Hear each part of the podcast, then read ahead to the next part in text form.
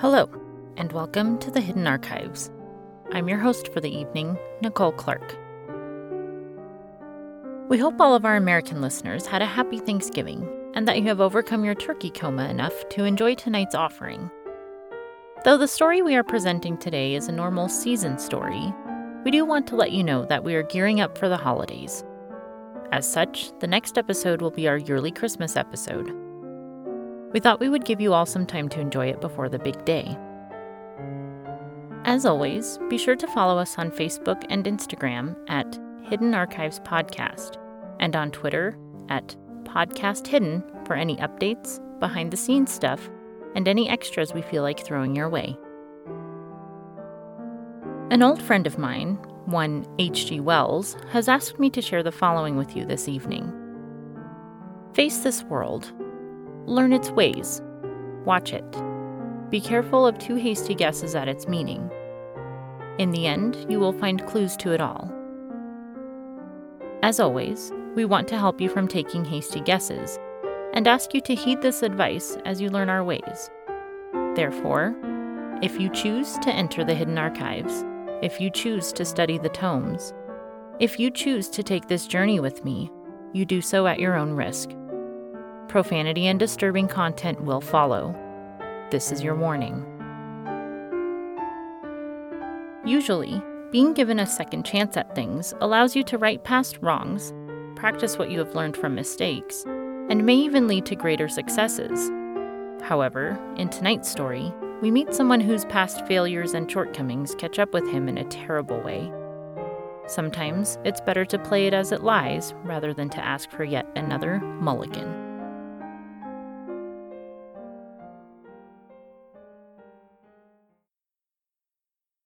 30 years. 30 fucking years. The program has a reset limit of 100, and I'm about to reset it for the second to last time, the 99th time. I have to add just one last line of code, hope the RAM can take it, and if not, hope I can add one more in 30 more years. Fuck, man. That makes me like 3,000 years old. Let me explain the circumstances. A few years ago, before things got really bad, I discovered my dad's old Radio Shack TRS 80 pocket computer. I guess these things are more powerful than you could imagine, and my dad was a bigger genius than I thought. He was an engineer by trade and always had a fascination with technology. He must have bought this little computer the day it came out. This computer allows you to write your own programs for just about anything as long as the computer has the memory to handle it. It runs on two watch batteries, has a data port for printing and the like, a multi line monochrome display, and is about the size of a checkbook. Not exceptionally powerful, but it did the trick back in the day, especially for a genius like my dad. I, however, am a far cry from the likes of my father. Sometimes the apple does fall far from the tree. I'm an unmotivated liquor store clerk, for fuck's sake. But my dad always believed in me. I guess that's why he sent this thing to me. He even included the book on how to use it and a personal note on how to start. The note read Dear son, I know you aren't proud of yourself, but I am so very proud of you. I have sent you some things that inspired me in my past, and I'm hoping they can do the same for you. But I need you to take care of one thing. There is a small personal computer included that should help you become the man I know you can be. I haven't really used it since I bought it, but I believe there are still some programs saved. Study the book, take a computer class at the local college, and I know you will be able to fix your situation. Love, Dad. Usually, I don't invest a lot into myself, but this heartfelt note really inspired me. To the point that I did read the user's manual for the computer and took several programming classes at the community college. I felt I owed it to my dad to at least do this because, shortly after sending me the computer and note, it was revealed that my dad had dementia. His last real communication with me as himself was to let me know he was proud of me and to invest in me. I couldn't let him down. I know the point of the note was to motivate me to make something more of my life, not just to give me some antiquated technology from the 80s. It did say for me to fix my situation, and this really hit home. My dad knew I wasn't where I wanted to be in life at this point. I had dropped out of art school before my third semester, kept the same dead end job I was going to use to pay for school, and just kind of settled into a life of stationary, almost adequacy. But I did have some of my dad's passion for technology. After all, it was him that introduced me to my hobby of gaming by helping me build my first PC. Yeah, he sent me the computer as a push, a simple shove in a direction that I had some passion and skill for. That's why I ended up taking some programming classes at the local college, I thought, with some fundamental training, I could find an actual career and, thus, give my dad something to actually be proud of. That's also why I didn't even so much as power up the TRS 80 until recently. It was to be my reward to myself for getting a technical certification. A graduation gift, if you will. I knew that with my dad's condition, he would probably never actually understand any success I might achieve. But that wasn't the point. His heart was in the right place at the right time. He gave me the encouragement to try and live up to the expectations that he had for me. I mean, I wasn't always a loser. At some point in time, had I made some better choices, I might have lived up to so much more. But in that third semester of art school, I just kind of gave up. I lost hope in myself. This was due to a lot of circumstances, all kind of culminating. My dad pretty much raised me on his own after my mom died when I was seven. It was a car crash. She should have lived, might have lived, but her car's airbag system malfunctioned. I won't bother with too many details, but suffice it to say that I, obviously, took it hard. This was the first thing that happened in my life that really led me to start struggling. However, somehow my dad took it differently. He had a renewed determination to make the world a better place. He was already an engineer at that point, but after finding out the reason for my mom's fatality, he became even more motivated to use his own education and training to start making the world a safer place. Hell, that may have actually been the second thing in my life that led me to struggle. Now, I'm not saying that it was my dad's fault. He did the best he could on his own for me, and only wanted me to be happy and to live a good life. But he pushed himself hard. He went back to school to further his education, to the point of earning his second doctorate. This left him pretty much absent from my life for a lot of years. There was a lot I had to figure out on my own. But instead, I kind of just gave up caring. I got involved in a lot of shit I probably shouldn't have drugs, delinquency, general mischief. I just lost my ability to really care. But I'm not pointing the finger at anyone besides myself. Like I said, my dad did the best he could, not only for me, but for all of humanity. He always supported me, protected me, and guided me. He is the only reason I even started art school to begin with. Said it was his job to make the world safer, and he had succeeded in many ways. And it could be my job to make it more beautiful. Well, I might have let him down there, but when he sent me that last package with the computer and the note, I finally felt some motivation to make him proud of me by maybe following somewhat in his footsteps. I mean, I might never work for a company like Dynacorp as he did, but I could maybe understand him a little bit better. Well, that all kind of brings me back here. We all know the world has kind of turned to shit lately. The last few years have certainly been something else, that's for sure. But my situation has improved. I did earn a technical certification recently, so I decided to finally start playing around with that little pocket computer. As my dad said in the note, there were some programs saved. I tried to run a few, but none of them seemed to do anything. It would try to run for a second, then would suddenly stop and report that there was an error. So I went into the programs to see what they consisted of. I couldn't make heads nor tails of what any of them were for, but I could see that there was a logic. The individual lines of code, however, looked mostly like nonsense. I spent some time flipping through the computer's booklet and looking through some notes that my dad had included, but still wasn't able to come up with anything. I almost deleted the programs at one point to start fresh, but thank God I decided against it. Instead, I thought I might be able to make more sense of things if I hand wrote the programs out, so I could see the whole picture. I mean, they were pretty short programs, so I didn't figure it'd be too much of a chore.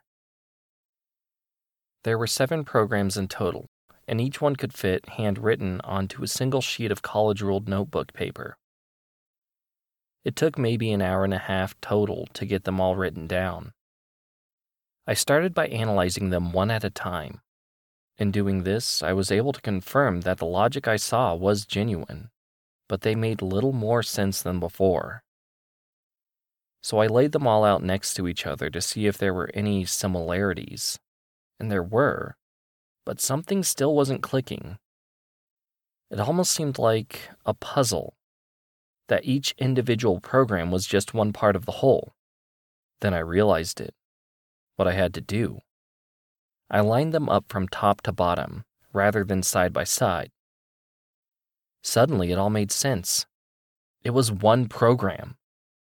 They were to be executed as commands one after the next, but the little pocket computer couldn't handle this on its own. If you don't know too much about computers or programming, let me explain it like this. Think of each of the seven programs as a single instruction in a game that you are playing. If the game says draw a card, this is one instruction. If the card drawn says move your pawn three spaces, this is another instruction. And if the space your pawn lands on says draw three new cards from the deck, then this is the third instruction. Finally, if one of the cards of the three you draw says drawing this card means you win the game, then this final instruction ends the game. If the game represents the program, then it completes running. However, if you start by randomly moving the pawn three spaces without being instructed, or you just draw cards, then the game won't make any sense. Hence, the program won't run. You can't just execute one command or execute commands out of order and expect to win the game. It won't work. You have to play by the rules and follow the instructions in order. So essentially, by running just one program at a time, or by running them with no order, there is no way anything would happen. This would make the computer the game, but I had to tell it when to run the next program, when to take its turn. Now, to bring this back to my situation, I want to explain what I was seeing with the computer. There are numbered slots from 1 to 10. Slots 2 through 8 were occupied. These slots are the individual programs. But even though there is a sequence, they only run individually. I have to manually run each one, but when it completes, it's like it was never run. Going back to our game analogy, when I tell the computer to run the program, it is like I instruct it to take its turn, or to draw its first card. But then, when it does, the action is complete. It draws the card, doesn't even look at it, puts it back in the deck, and it's like it never happened. If I then tell it to perform the action on the card, it has no idea what to do. Now, here was the problem. There was no way for me to tell the computer to run the programs one after the other, right? Each one was too big to include the instruction to do this at the end, though I could fit a few more lines of code. However, with the first program slot being empty, I could write a new program to tell it to run them in sequence. So this is what I did. Program slots 1 through 8 were occupied with the addition of my new program in the number 1 slot. It was exciting. I could finally see what my dad's original program was supposed to do. I was thrilled to run it. Perhaps he included another message that would appear when it was all run. Perhaps it was some very early example of his work in artificial intelligence. I couldn't wait to find out. So, I cued it to run. It's no understatement to say that what happened next was a bit anticlimactic.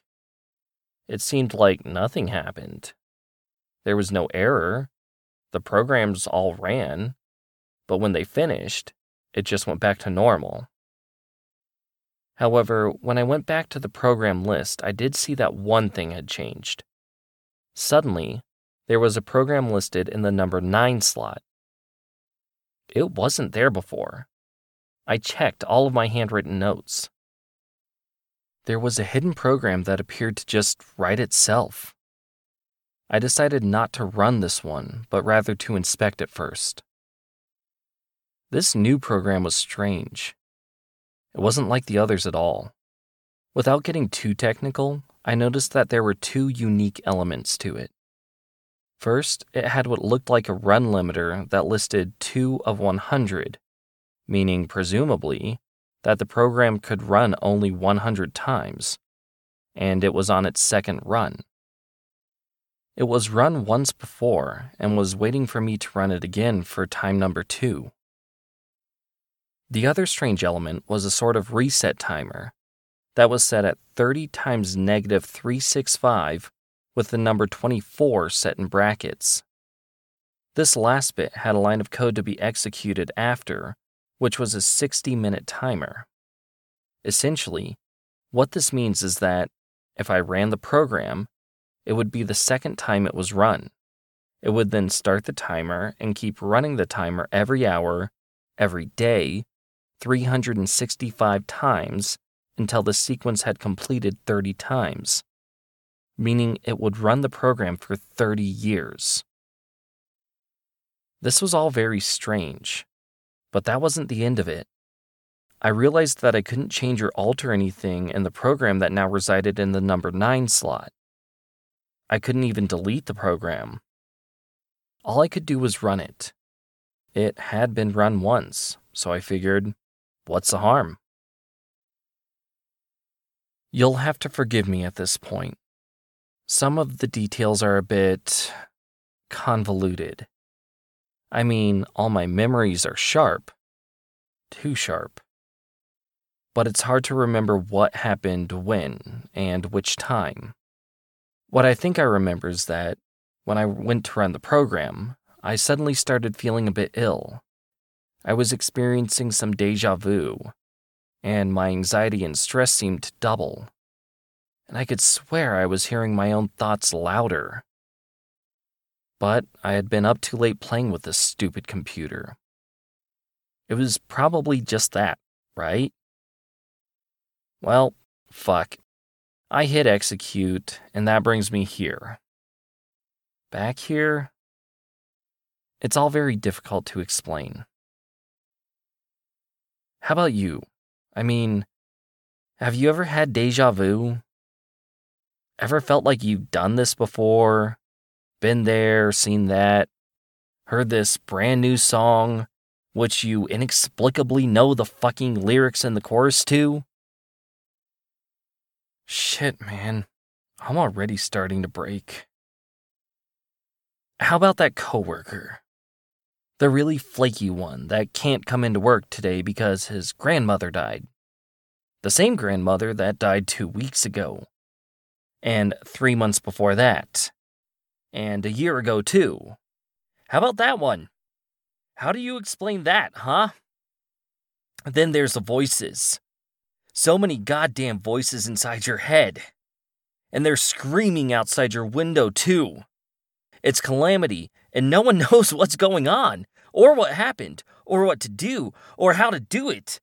It's all fucking downhill from here, brother, and there ain't a goddamn thing to be done about it. Fucking hell. I I need to get back to this computer thing.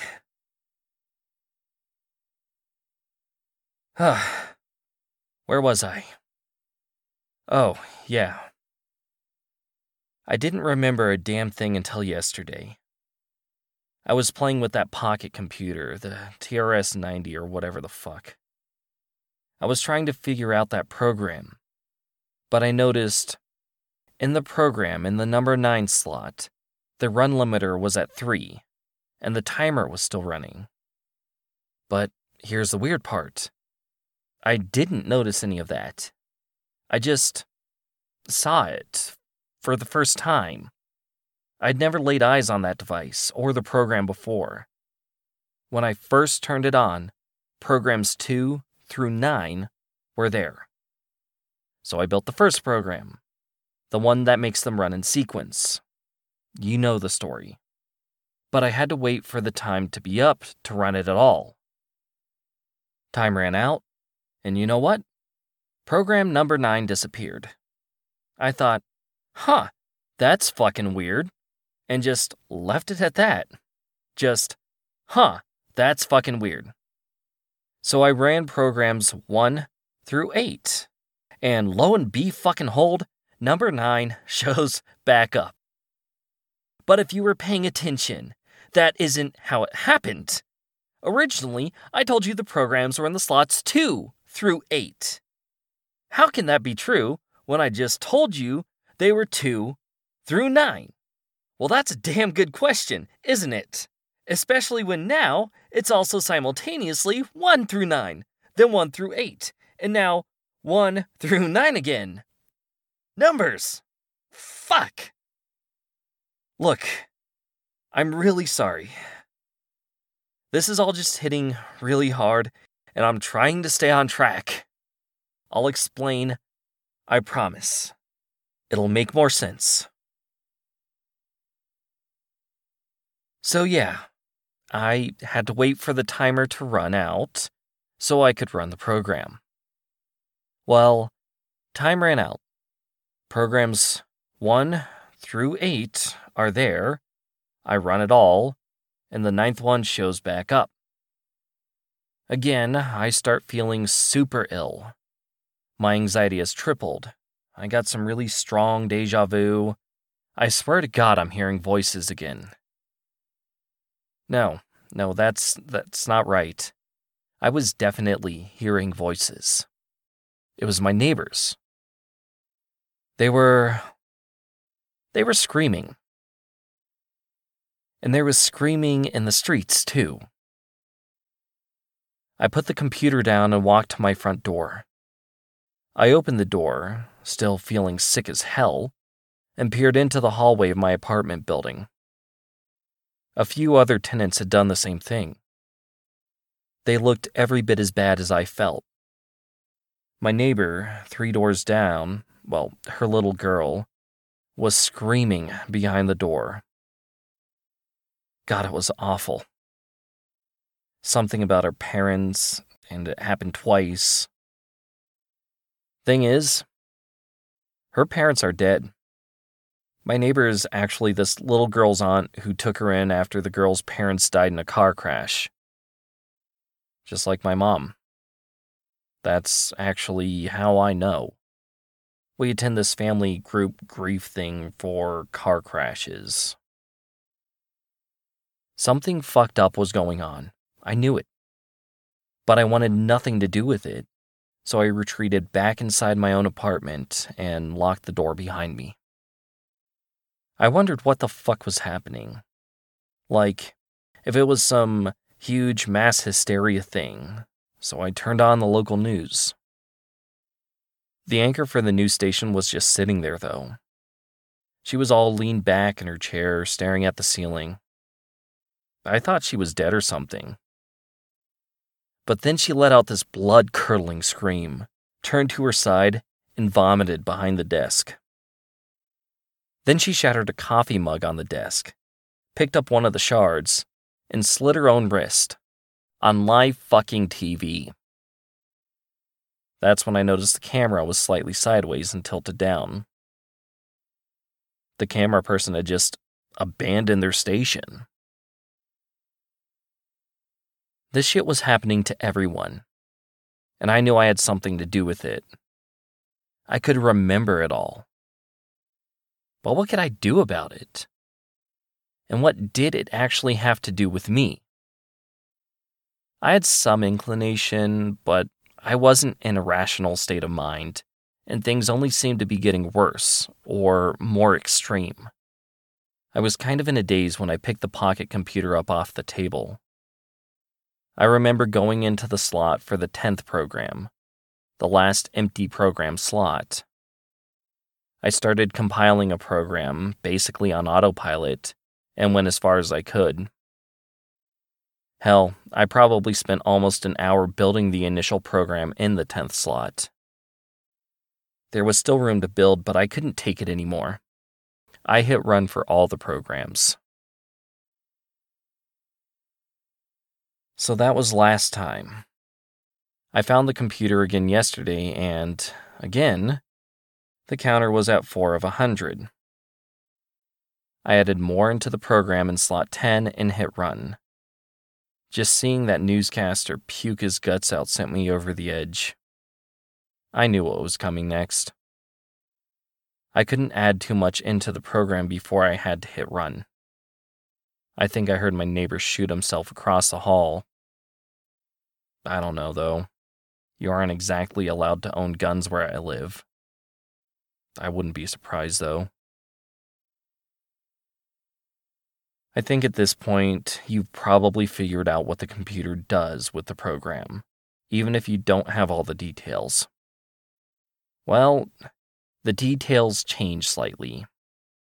But I'll get to that soon. Anyway, yeah. The program is a time travel program of sorts. Well, not so much time travel, I guess, as it's a time reset program. It sets everything back 30 years from the time I run the full program. Then those 30 years are just done again. Clean slate, fresh start. That's it until the 30 years are up then it's all new from there on out. Uncharted territory. When it gets to this point, I remember all of those years. Not just the 30 I just completed, but the 30 years I reset before that, and the 30 years before that, and so on. And so does everyone else. Can't remember jack shit while the timer's running, while the time is still on the current playthrough. Well, except for the 30 years leading up to the inevitable running of the program. But between the timer expiring and me making the fateful choice of pushing run, it all comes flooding back. Today, when I found the computer, the counter was at 99 of 100. This means that when I push run in just a few minutes, it will run its 99th time when time expires? Well, let's just hope I have a solution. I mean, when it all comes flooding back, it hits hard. Remember that time you broke your arm? Imagine that happening 99 times. How about when your dog died? All that grief? Feel it 99 times over, 99 times stronger. When your mom died, you get the picture. Sure, some of the details change. For example, sometimes my mom dies in a car crash. Sometimes she dies on the way to the hospital after the crash. But something always happens. Sometimes the news anchor is a lady, sometimes a man, sometimes it's a team of two people, but they always scream with the realization, and they always puke behind the desk, and they always take their own lives on live TV. Just imagine your brain trying to make sense of all this. All the information is true, it's all real, it all happened. But sometimes it doesn't happen in the same way. But it always happens. That, and your brain has to suddenly process lifetimes of grief, pain, joy, laughter, tears, and rejection. Sure, there are happy times. Remember that time you hit the Grand Slam that won your Little League game? How about that time your dad told you he was proud of you? Or the time you held your daughter for the first time when she was born? Yeah, you get that 99 times. But the thing about the human mind is that it focuses on the negative feelings and emotions more strongly. Every hurtful word, awkward moment, every broken bone, every midnight phone call. You remember that shit. Now let's do some math. If the program resets time 30 years, and it has been run 98 times, then that gives us 30 times 98, which equals 2,940 years, plus your actual age. That makes me, like I said at the start, around 3,000 years old. But I don't look a day over 35. That also means that I have close to 3,000 years of thoughts, experiences, and emotions to process. And it all hits at once. That's why I don't have a lot of time to run the program after the timer runs out. I don't know who, how, or why it was originally run. Remember, when I found it, it was at 2. It was ready for the second run. Who ran the first? Must have been my dad. That must be why he sent it to me. But how could he remember? Is that the reason for his dementia? I do know he always gets dementia. It is possible, I suppose, that he wanted me to fix it. I mean, he must have originally had the program in slot 1 to run the sequence. But why create such a thing to begin with? Perhaps he didn't know what would happen when time runs out. Or maybe he did, but knew he would have dementia either way, so he would be immune to its effects.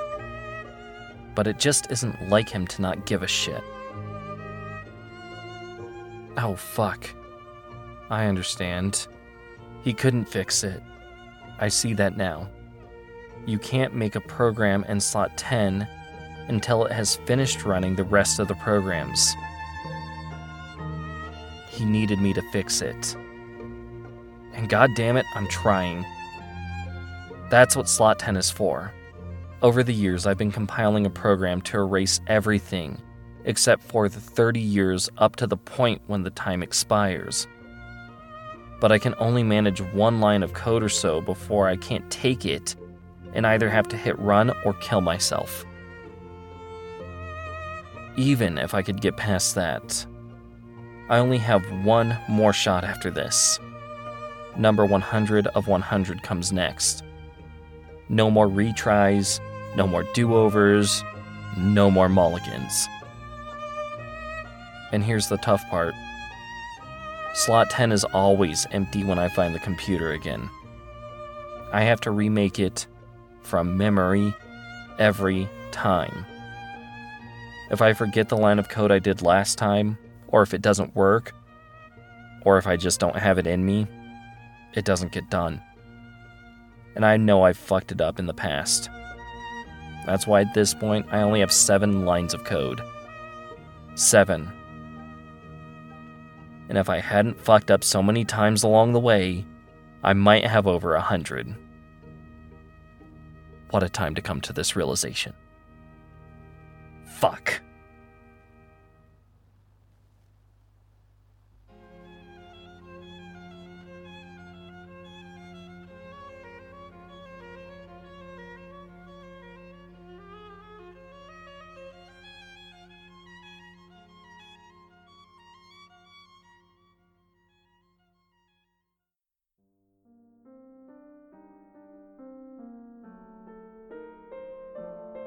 Seems like our character's father should have started that note with Stop me if you've heard this one.